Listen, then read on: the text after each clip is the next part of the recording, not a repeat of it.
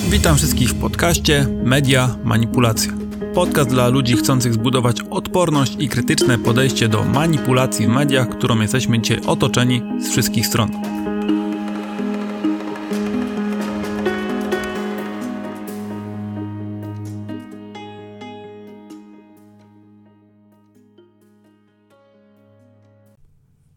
Jakiś czas temu słuchałem podcastu o nowym polskim startupie, który nazywa się Colmsy. Jest to, czy raczej będzie dopiero, cyfrowy terapeuta. Aplikacja, bo ma być to w formie aplikacji, działa dzięki sztucznej inteligencji, która sprawia, że wykonujemy pewne czynności czy działania w tej aplikacji, które mają skutki terapeutyczne. Chodzi tu oczywiście o zdrowie psychiczne, czyli ma nam to pomagać czy wspomagać osoby dotknięte na przykład depresją.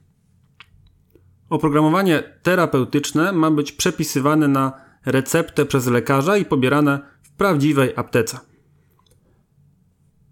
Aplikacja ma być skierowana do dzieci w wieku od 6 do 12 lat, więc to dzieci będą rozmawiały z botem, a całość oparta jest na interaktywnej kreskówce, żeby ten odbiór był mniej stresujący niż na przykład rozmowa z prawdziwym lekarzem czy terapeutą. Taka forma gry interaktywnej czy kreskówki ma mieć działanie terapeutyczne jak podczas sesji z prawdziwym terapeutą. Zresztą sama aplikacja, jak mówią twórcy, jest tworzona we współpracy z psychiatrami, lekarzami i innymi specjalistami. Oczywiście aplikacja nie ma zastąpić lekarza czy terapii, ale ją wspomagać albo być dostępna dla osób z mocno ograniczonym dostępem do terapii. Może być też użyta powiedzmy w środku nocy, w kryzysowej sytuacji, gdy nie może mieć udzielonej pomocy przez terapeuta. Co ciekawe, aplikacja nie ma być ogólnie dostępna, ale oprogramowanie ma być przepisywane na receptę i dopiero wtedy rodzic może pobrać taką aplikację. Koncepcja bardzo interesująca i taki dostęp do aplikacji w tym przypadku moim zdaniem ma e, sens. Oczywiście nie będę tutaj mówić o tym e, startupie, e, ale to zainspirowało mnie do pewnych przemyśleń na ten temat. E, o samej aplikacji można znaleźć bardzo dużo informacji w internecie, są wywiady z twórcami, są inne podcasty, więc jak najbardziej osoby zainteresowane mogą sobie odnaleźć i posłuchać. Mimo tego, że na pewno aplikacja ta ma duży potencjał i kto wie, może stoimy u progu pewnej rewolucji w leczeniu no na przykład depresji czy innych schorzeń. E, oczywiście kibicuję tej technologii, bo być może rzeczywiście sprawi, że odciąży system i uratuje komuś zdrowie, a może nawet życie. Być może to jest właśnie nasza przyszłość. Teleporad czy telemedycyny już doświadczyliśmy. Może kolejnym krokiem jest właśnie sztuczna inteligencja, boty, które nie tylko zastąpią, a będą wspierać prawdziwe takie leczenie cztery oczy, e, zwłaszcza dla osób o utrudnionym dostępie do lekarza, terapeuty, no i ogólnie w systemie leczenia, który jest coraz bardziej obciążony i mniej wydajny, więc w takim zakresie rzeczywiście ta aplikacja może ma bardzo duży potencjał, jeśli chodzi o pomoc. Wszystko to brzmi oczywiście bardzo dobrze i obiecująco, ale i tak póki co mam mieszane uczucia. Oczywiście nie chodzi mi tutaj o ocenę czy recenzję tej aplikacji, która jeszcze yy, no nie wyszła. Są to moje przemyślenia na ten temat. Mam wrażenie, że znowu rozwiązujemy skutek czy objawy jakiegoś problemu, a nie sam problem. Od razu po wysłuchaniu tego podcastu o tym startupie przypomniał mi się film, który kiedyś oglądałem pod tytułem Her albo po polsku Ona. Film z 2013 roku. O czym on opowiada? Główny bohater o imieniu Theodor to ułożony, uduchowiony człowiek, który zarabia na życie pisząc wzruszające osobiste listy dla innych ludzi. Załamany po zakończeniu długiego związku staje się zaintrygowany nowym, zaawansowanym systemem operacyjnym, który zapowiadał posiadanie intuicyjnego podmiotu w sobie, indywidualnego dla każdego użytkownika. Po uruchomieniu systemu Theodor czy zachwyca się poznaniem Samanty, jasnym kobiecym głosem, który jest wnikliwy, wrażliwy i zaskakująco zabawny. Potrzeby i pragnienia głosu rosną wraz z potrzebami Teodora ich przyjaźń pogłębia się. Dlaczego przypomniał mi się ten film i to w kontekście tej nowej aplikacji? W filmie bohater po pewnym czasie w jakiś sposób uzależnia się od tej aplikacji. W sumie nawet nie traktuje tego jak programu, jak aplikację. Przekracza kolejne granice integracji, by w końcu zakochać się w wirtualnej partnerce imieniem Samantha. Tutaj chciałbym podkreślić, że nie jest aplikacją w postaci wirtualnej rzeczywistości, w którą nasz bohater się przenosi i tam spędza czas. Samantha jest głosem, z którym nasz bohater rozmawia i słucha na słuchawkach, żyjąc i poruszając się w normalnym świecie. Akcja dzieje się w przyszłości, więc też nie jest to nic nadzwyczajnego dla już prawdziwych przyjaciół głównego bohatera.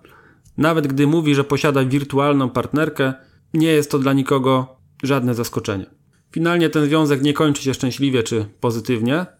Dlaczego w ogóle dochodzi do tego, że nasz bohater buduje tak głęboką i mocną więź, jakby nie patrzeć, programem czy aplikacją? Wirtualne związki w tym przypadku ze sztuczną inteligencją nie wymagają od bohatera poświęcenia czy tak wielkiego zaangażowania się. W normalnym związku jednak budowanie długofalowych relacji wymaga sporego wysiłku, tu jest to dużo prostsze. To właśnie tu, w wirtualnym świecie, nasz bohater znajduje ukojenie i zrozumienie. To tu jest wysłuchany i czuje się bezpiecznie. Sztuczna inteligencja bardzo szybko uczy się żartować, śmiać, ale też martwić, staje się bardzo ludzka. Wszystko to sprawia, że te relacje naszego głównego bohatera stają się tak głębokie. Zaciera się granica między światami. Ten wirtualny jest przedłużeniem tego prawdziwego. Co ciekawe, we wszystkich opisach i recenzjach tego filmu autorzy wskazywali, że powodem, dlaczego nasz główny bohater tak przepadł w tej relacji, są jego jakieś osobiste problemy. Rozwód i niepogodzenie się z tym, że jest romantykiem, wypalonym człowiekiem, osobą bez charakteru, osobą, która nie potrafi budować relacji i tak dalej, tak. Nigdzie nie znalazłem obwiniania samej aplikacji. To bardzo ciekawe i tak samo jest dzisiaj. Raczej wszyscy obwiniają osoby uzależnione od internetu albo osoby, które w niewłaściwy sposób korzystają z mediów społecznościowych, a nie same aplikacje czy twórców tych aplikacji. Zapominamy, że przecież to oprogramowanie jest tworzone w taki sposób przez sztab ekspertów, innymi psychologów, aby nas jak najskuteczniej przyciągnąć przed ekrany smartfonów i komputerów i abyśmy jak najdłużej od tych ekranów nie odchodzili. To oni są głównymi sprawcami tego, co się dzieje. Bądźmy tego świadomi. Od premiery filmu minęło w sumie 10 lat i no cóż, rozglądając się dookoła można dostrzec wiele analogii. Od takiego powszechnego widoku jak uzależnienie od internetu który możemy obserwować u naszych znajomych, a może i u nas, po ekstremalne przypadki np. z Japonii i związki na zasadzie człowiek hologram, człowiek aplikacja i tym podobne. Pytanie teraz, jak będziemy się bronić przed aplikacją, która rzeczywiście pomaga nam wyjść z depresji, czy pomoże nam z innymi problemami psychicznymi? Bronić się w sensie, czy nie uzależnimy się od niej? Czy po tym wszystkim będziemy potrafili współpracować z takim realnym, prawdziwym terapeutą? Czy rzeczywiście to jest przyszłość, która nas czeka? Już nie teleporady, ale porady ze sztuczną inteligencją. Nie konsultacje ze specjalistami czy ze znajomymi, szukając odpowiedzi na nurtujące nas pytania, a błyskawiczne rozwiązania tych problemów przez sztuczną inteligencję. Czy nie posuwamy się jednak troszkę za daleko? końcu, czy ten świat wirtualny w postaci chociażby mediów społecznościowych, który według wielu badań w znacznym stopniu odpowiada za nasz stan psychiczny, jest jednocześnie sprawcą i rozwiązaniem tych problemów? Mamy coraz więcej prowadzonych badań, no i wyników tych badań, które łączą nasze problemy z tym wirtualnym światem. Czyli to, że dzisiaj jest tyle problemów, na przykład z depresją, mimo tego, że żyjemy wbrew pozorom w bardzo dobrych czasach, jeśli chodzi na przykład o nasze możliwości jest coraz częściej łączone na przykład z mediami społecznościowymi. Naukowcy wskazują na na przykład izolację i poczucie samotności osób, które nadmiernie czy w niewłaściwy sposób korzystają z mediów społecznościowych. Wydaje się to dziwne, bo media społecznościowe miały nas do siebie zbliżyć, a w wielu przypadkach efekt jest zupełnie inny. Uzależnienie od internetu i mediów społecznościowych to duży problem i wyzwanie. Ale to uzależnienie nie wynika z naszej słabości, a siły tych mediów tworzonych przez sztab specjalistów właśnie po to, aby nas w pewien sposób od siebie uzależnić. Nasz firmowy bohater może niekoniecznie był słabym, skrzywdzonym romantykiem, po prostu ta wirtualna partnerka idealnie potrafiła dopasować się swoim zachowaniem, tak aby budować głęboką relację. To tak jak człowiek nie ma szans w tej chwili w pojedynku szachowym z komputerem, tak być może my nie będziemy mieli szans ze sztuczną inteligencją, nie tylko jeśli chodzi o obliczenia czy rozwiązywanie jakichś problemów, ale również jeśli chodzi o sprawy uczuciowe. Idealny, pozbawiony wad, wirtualny partner. Jeszcze nie tak dawno temu można było zadać pytanie, kto pomoże uporać mi się z tym problemem. Teraz to pytanie może brzmieć kto lub co, a w przyszłości być może zostanie już tylko co. Jeśli to coś, w tym przypadku aplikacja, ma nam rzeczywiście skutecznie pomagać z naszymi problemami, no to finalnie mimo wszystko nie jest to zły pomysł, mimo moich y, pewnych obaw, byleby tylko nie zaszło to za daleko i nie zastąpiło nam normalnych międzyludzkich relacji, z czym coraz więcej ludzi się zmaga. No, czas pokaże. Trzymam kciuki za ten pomysł, mimo wielu obaw, które pewnie też twórcom są znane, no ale miejmy nadzieję, że wszystko dobrze się potoczy.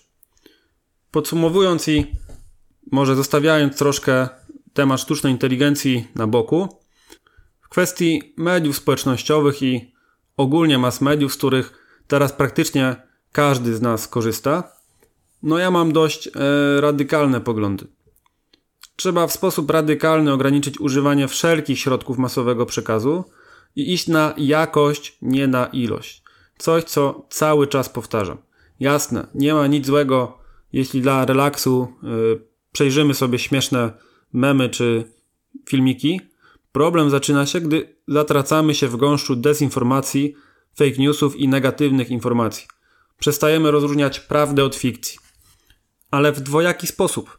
Nie rozróżniamy, czy te negatywne, zalewające nas ze wszystkich stron informacje są prawdziwe, ale nie potrafimy też stwierdzić, czy to idealnie szczęśliwe życie, które widzimy u naszych znajomych w mediach społecznościowych, też rzeczywiście jest prawdziwe.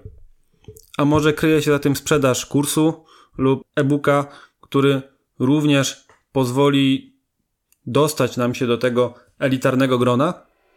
No cóż, to tylko od nas zależy, jak daleko posuniemy się w zacieraniu granic między realnym i wirtualnym światem i jak dużo siebie oddamy aplikacji sztucznej inteligencji.